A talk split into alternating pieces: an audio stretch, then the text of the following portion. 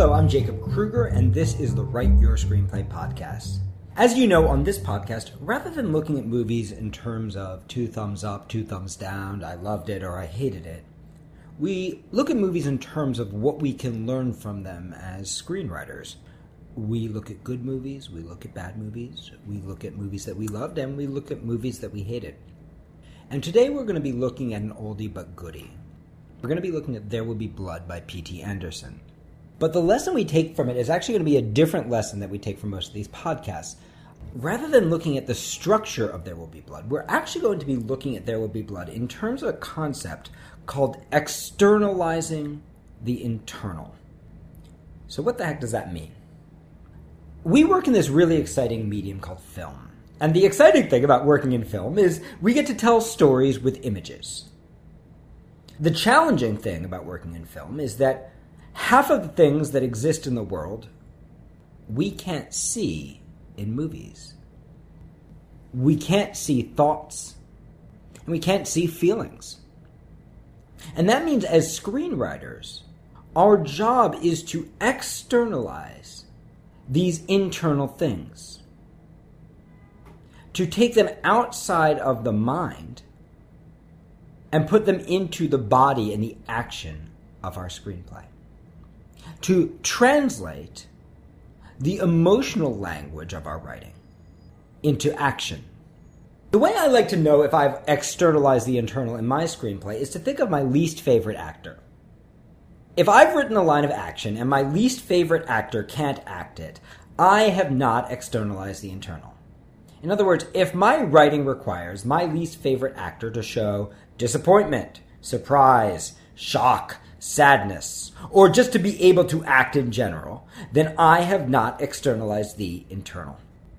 If I'm lucky enough to have a great actor like Meryl Streep or Daniel Day Lewis, I don't need to externalize the internal because they're going to do it for me. A great actor is going to deliver what you failed to deliver. A great actor is going to look at the line and find the action underneath. They will look at the emotion and translate that emotion into action.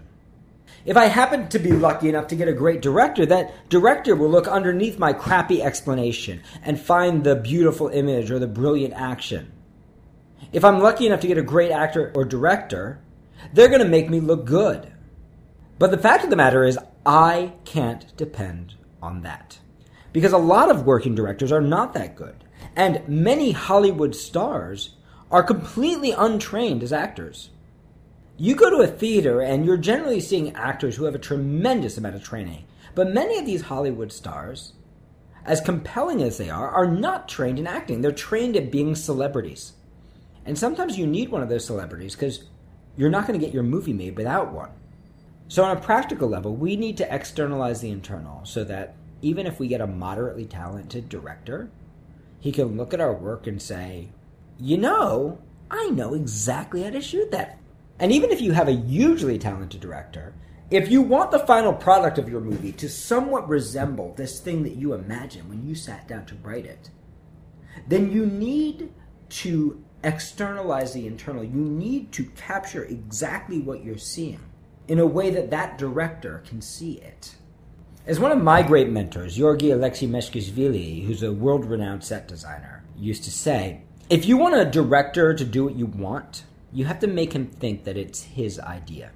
And one of the ways we allow directors to do what we want, by thinking it's their idea, is by externalizing the internal.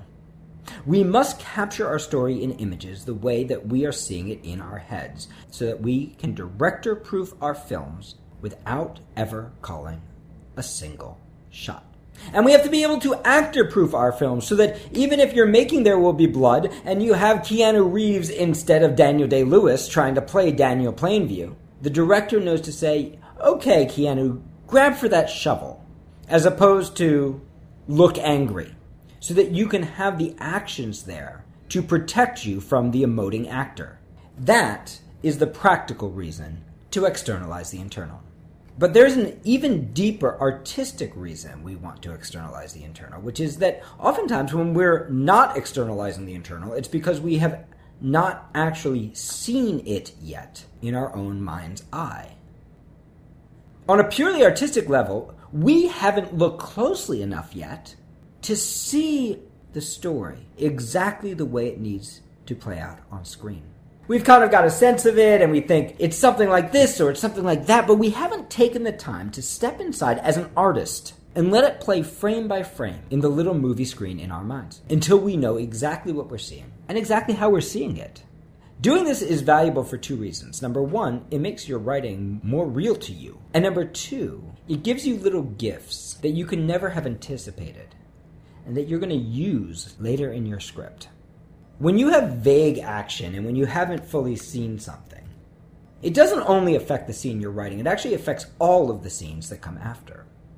I want to talk about There Will Be Blood in this context, not just because it's a great movie, perhaps one of my favorites, but also because it's a flawed movie. It's an example of a movie where the writer director brilliantly externalized the internal for almost the entire screenplay. And then at the very end, failed to fully visualize the final sequences of the movie in the script. And ultimately, as successful as the movie was, the film suffered the consequences of that mistake. If you read the draft of There Will Be Blood that was circulated for the Academy Awards, you'll see that you get to the last act of the script, and suddenly there's this random voiceover. It's not in the film, but it's in the script. There's suddenly this random voiceover, and things get a little mushy for about 10 pages. And then you get that amazing monologue at the very end about a bastard in a basket, and everything is suddenly wonderful again, and that incredible, unforgettable ending about I drink your milkshake. But there's that mushy section. And in the script, it's actually even mushier than in the film. And I'm pretty sure that what happened was that P.T. Anderson didn't see it as he was writing it and he figured, you know what? I'm so close. I kind of know the gist of it, and I know what's really happening, and I'm going to figure it out as I shoot. How many independent filmmakers have made that mistake? It's probably the most common problem that you see in independent films, where people believe that their script is good enough, and it's only later in post that they realize they don't have what they need for their film to truly cut together and tell the story they want to tell and suddenly they're spending thousands of dollars on reshoots, months of extra time editing. Because instead of fixing it in pre production when it was cheap, they're now trying to fix it in post production when it's expensive. And There Will Be Blood, there's this moment where it starts to get mushy. And it's actually an amazing moment. Daniel Plainview has abandoned his child. If you haven't seen the movie, this is all you need to know. Daniel Plainview has abandoned his boy, the one person he loves in the world. He has abandoned his boy because his boy can no longer hear, and he's chosen his business over his son. And at the scene that would be the end of Act 5 in a 7 act structure, he brings his boy back. And there is this beautiful moment. Daniel Plainview is a very violent man, but there is this beautiful moment where his son hits him. It's this gorgeous long shot. You probably remember that they're in the oil fields with the pipeline that he's worked his whole life to build, and his son hits him. And he lets his son hit him. and finally, he just sticks out one hand, and the boy stops. And it's a stunningly beautiful example of externalizing the internal emotion the son's internal anger, the father's restraint. The internal emotions are externalized in that one beautiful shot that tells the whole darn story. And after witnessing this brilliant moment, we, the audience, are telling ourselves a very clear story about a father and a son being reunited and letting go of the anger between them. But we know it's not going to end on a father and son reunited, is it? It's going to end on you're a bastard in a basket. You're my competitor. It's going to end with him driving his son away again. So the brilliant writer director P.T. Anderson knows that somewhere in this section, when he's shooting, he's going to have to find that moment where the son realizes his father's never going to be there for him, where it starts to turn again for that character. In the screenplay, he knows he's cheating by using voiceover and that he hasn't fully externalized the internal. But he's aware that he needs to find that moment. And just like so many independent filmmakers are, he is just certain that he's going to find it in production. But you probably noticed while watching the movie that there was a little bump there, that there's something that just doesn't feel right. As we transition from this powerful moment of connection to the bastard in the basket monologue, there is this strange feeling of how did we get here? I'm going to tell you why I believe this happened, and this is not the official version. I don't know P.T. Anderson and I have not discussed this shoot with him, but I have a pretty strong guess. While shooting, his incredible actor, Daniel Day Lewis, does an incredible thing. His incredible actor puts a napkin over his head. Remember the scene in that restaurant where he's taunting the other oil men and he puts that napkin over his head? Who would have expected him to do it? Only Daniel Day Lewis would come up with this action. It's not in the script. So P.T. Anderson shoots him from this direction and that direction again and again, and he gets really excited. They're in production, and they've just found this amazing moment. And what he forgets to get is the reverse shot on Daniel's son, H.W. What he forgets to get is that reverse shot that shows you H.W.'s realization that it's always going to be like this, that his father is never going to change. And do you see how, if that happens, it's likely that There Will Be Blood wins the Academy Award? Because the truth is that one little bump is probably the only thing missing from this being a perfect film. And the only reason that bump happened, I believe, is because P.T. Anderson didn't externalize the internal in that moment in the script. He didn't write that moment. And in the heat of the production, even this brilliant director with this brilliant cast, I can only assume he just never got the shot. Because his actor did something really cool that took his attention away from the moment he needed. So when you externalize the internal, it protects you during production. It makes sure that you're going to get everything you need because it's all going to be on the page. They're not going to have to save it in post because you've already saved it in the writing. So those are the artistic reasons and the practical reasons.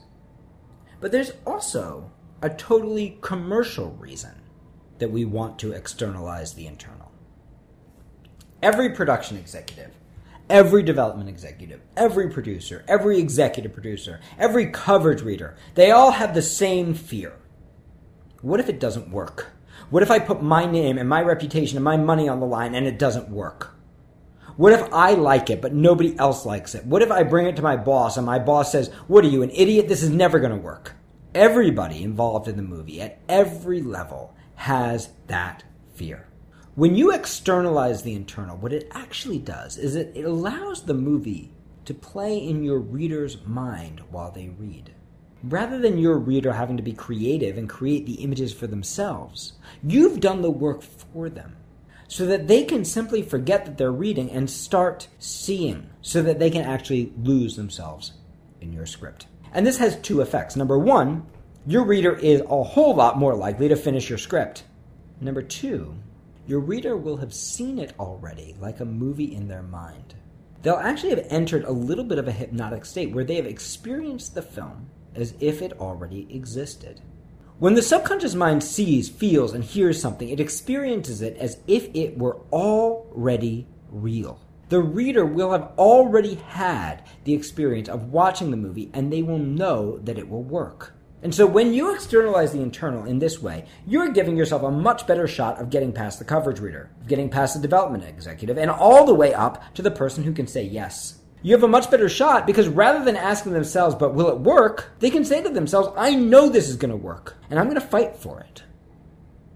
What I'm actually trying to train you to do here is to write better than the professionals. And as you know, if you've taken my classes, if you want to break in as a new writer, you really don't have a choice. You have to write better than the professionals.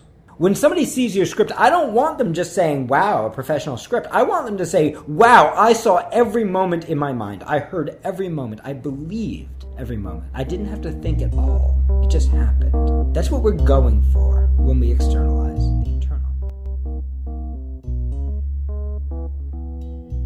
Stay tuned for the next installment of this podcast where I'm going to invite the fabulous Jessica Hines, who's the creator of our Craft Intensive, to discuss exactly how to do this in your writing, exactly how, technically, to externalize the internal. I hope you've enjoyed this podcast. If you'd like to study with me in New York City, online, one on one through our ProTrack mentorship program, or as part of our international retreats, please visit my website, www.writeyourscreenplay.com